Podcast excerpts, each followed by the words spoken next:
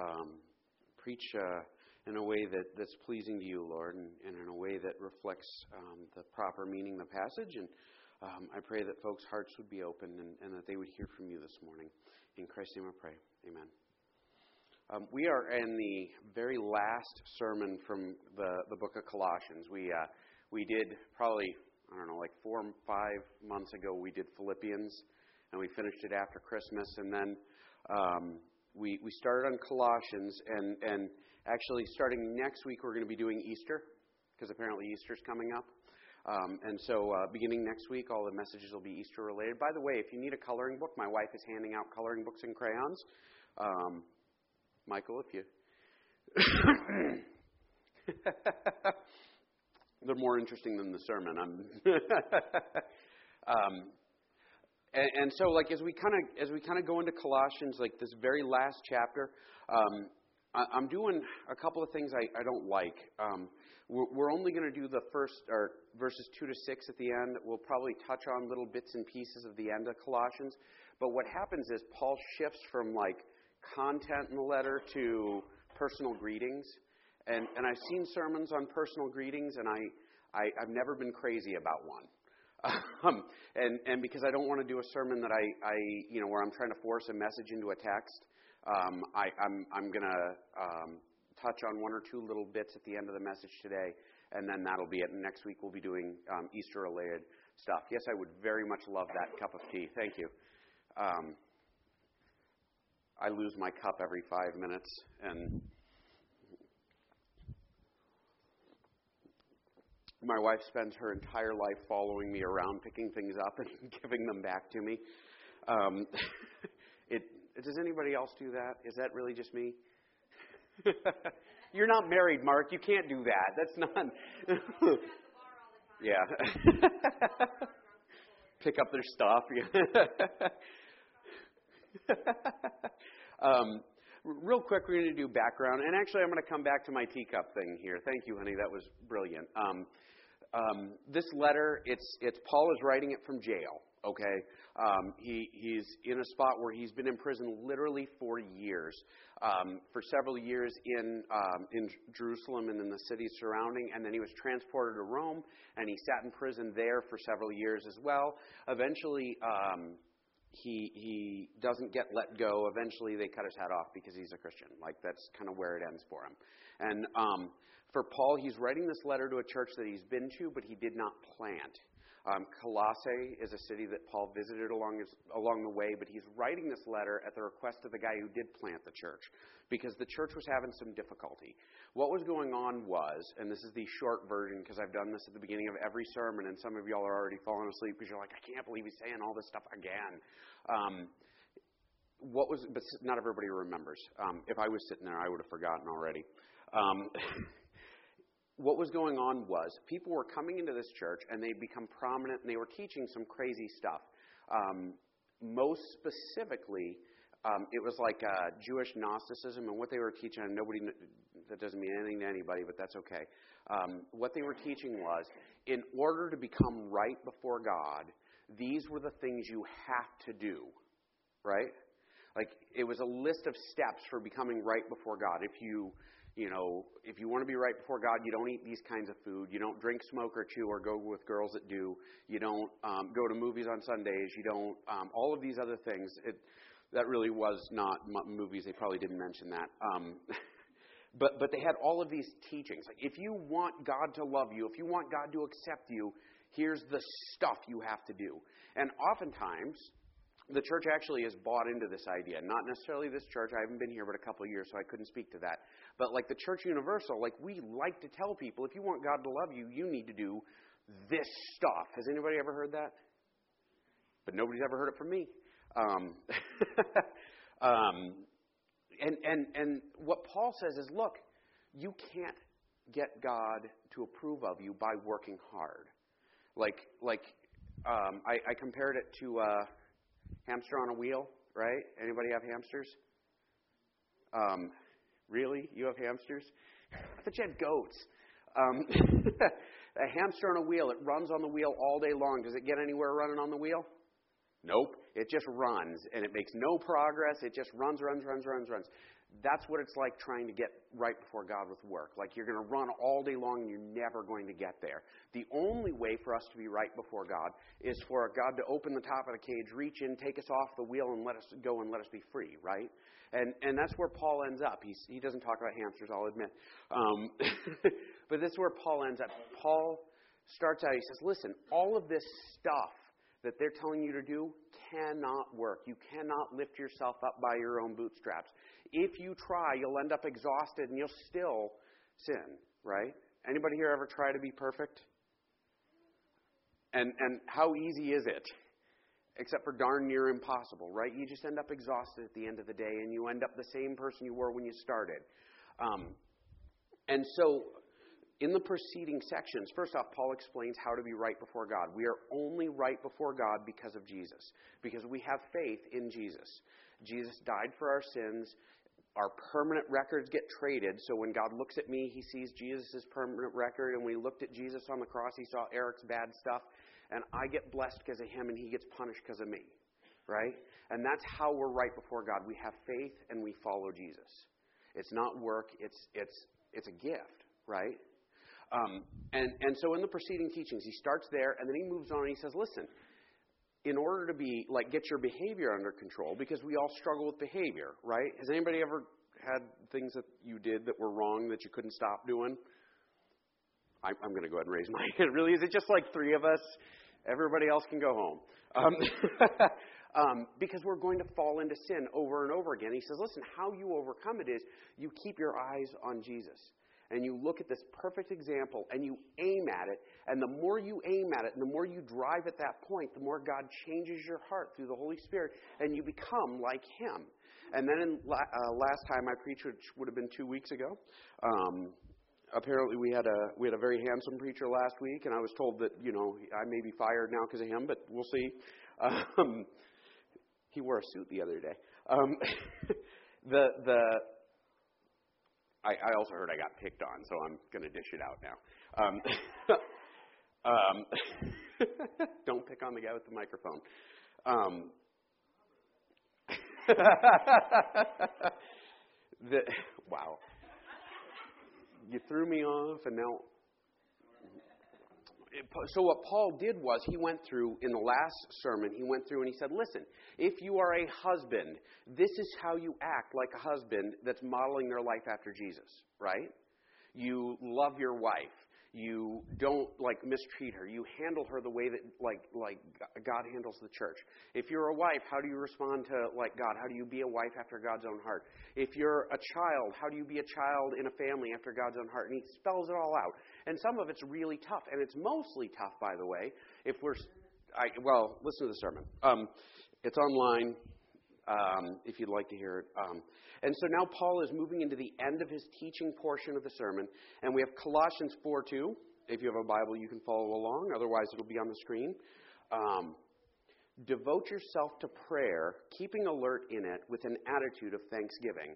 Now, um, the first 25 times I read that, I brushed over it because it feels like a throwaway passage, right? Like something you would just say. Um, but I'm going to jump around a little bit and read a couple things here. Uh, this is Philippians. It's the previous sermon series, Philippians 1 3.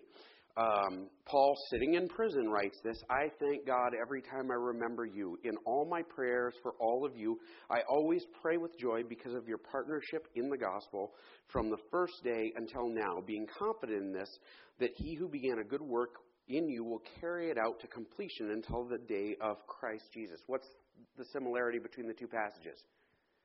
Praying and saying thanks. Um, Philemon, which I'm going to have a tough time finding because it's about a half a page long. Um, hey, look at that. Um, Philemon was sent probably with this letter. He's writing, writing to a fellow um, named Philemon, funny enough. Um, I always thank God as I remember you in my prayers because I hear about your faith in the Lord Jesus and love for all the saints. Again, what are the commonalities? Pray and thanks. Um, the reason that that is, and I could go through, I could spend the whole morning just doing that, but it would be um, me doing the same thing over and over again. Paul writes about prayer and thanksgiving together over and over and over and over again. The reason is, right? The reason is, is that um, thanksgiving and prayer, um, it lines us up and it moves us in a direction. It's a connection. Um, my wife and I have been married for uh, like 40 years, right? If feels like it sometimes, right? How 15? 15 years. I love you. Um, when we got married, we were in love, right? Anybody here been married longer than 15 years? Um, do you love your spouse the same today as the day you got married? No. Deeper or shallower? Deeper, right? Um, that deeper love, that deeper relationship, that deeper connection is a product of intimacy, right? It's a product of going through stuff together and having conversations and dealing with it and moving on, right? It's not just asking for stuff. If I sat around all day and I asked Jessica for things and I never had other conversations, like, honey, can you bring me a sandwich and the remote? How intimate is our relationship going to be? I'm going to sleep on the couch, is what's going to happen. Or she'll poison my sandwich.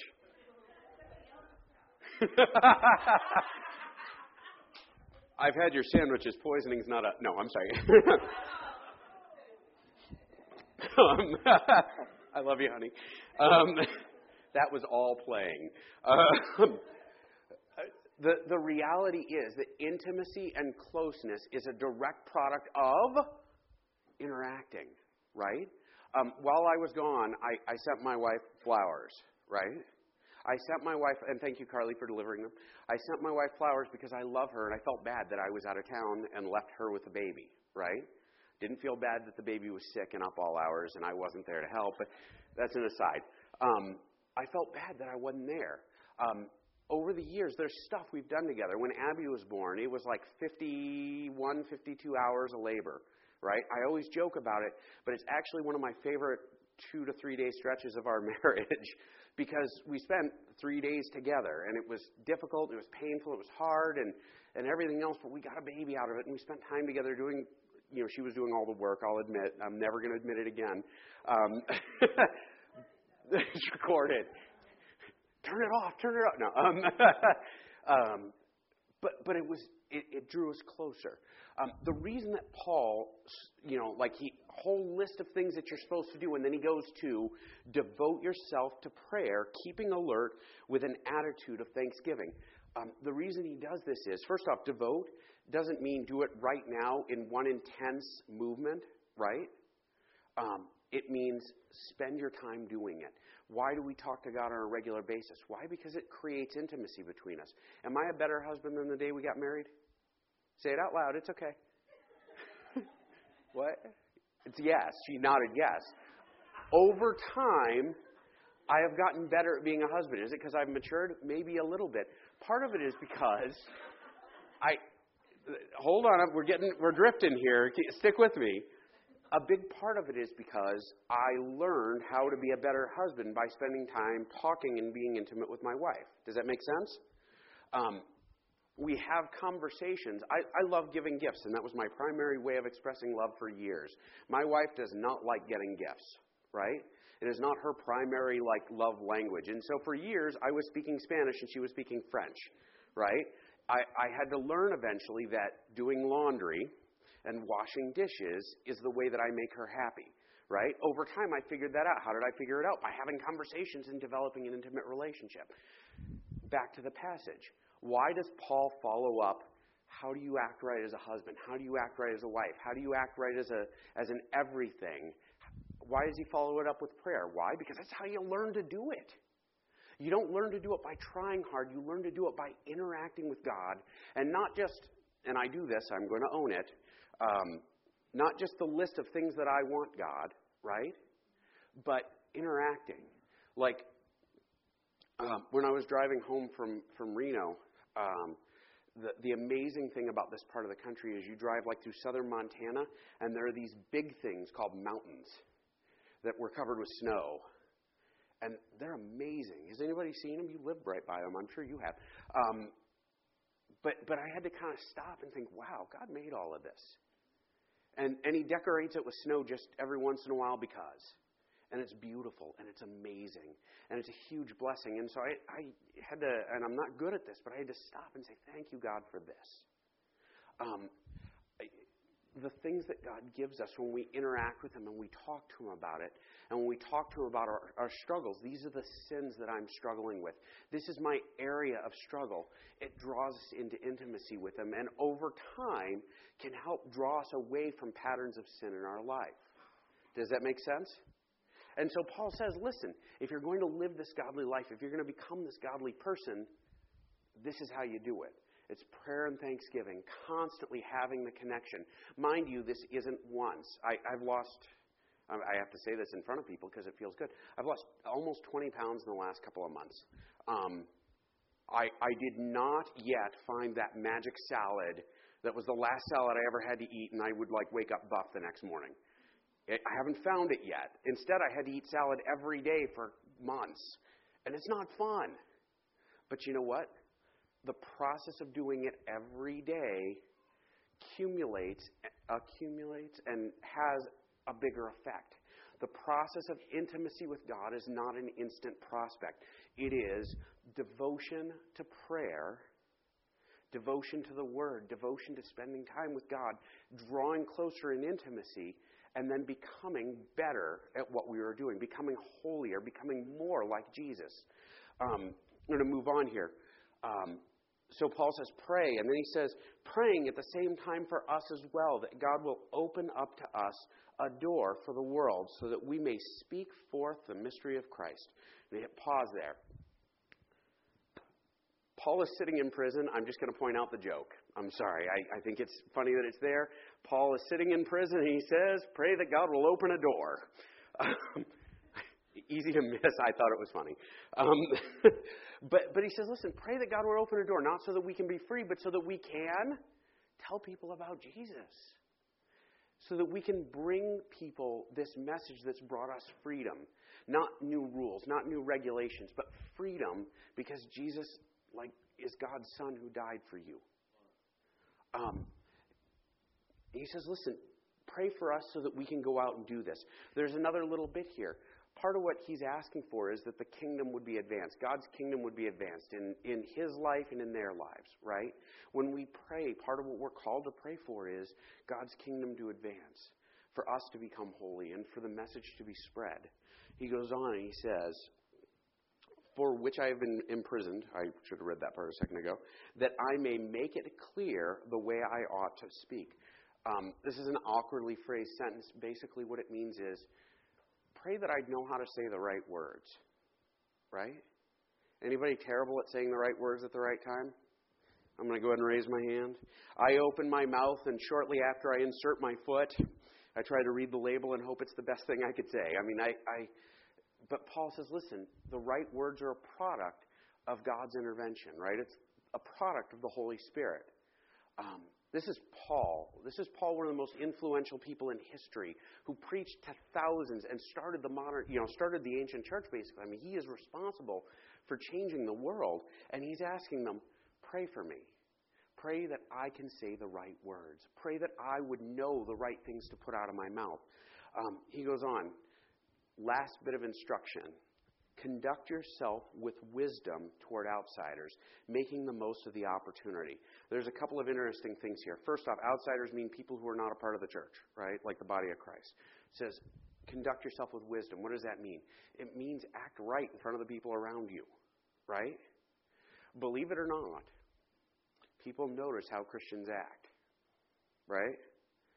And sometimes they notice it when they turn on the TV and they see Christians saying stupid stuff. And people, we do, you know, it, it is what it is. Um, they notice it when you're at work and everybody's complaining and you're the one who isn't. Um, they notice it when, um, for me, honestly, when I was 15, like I didn't grow up going to church. We we traveled. We moved every few years because I was a military kid. I did not go to church, and I went to church on a Sunday because I was invited uh, by a neighbor to go to a picnic, and I didn't go to church. I went to the picnic, and the people I met there were the most amazing people I'd ever met in my entire life. I was only 15. I hadn't met a lot of people. But they were nicer to me, and the way they talked to me, the way they acted towards me, all I knew was whatever they had, I wanted it. Right?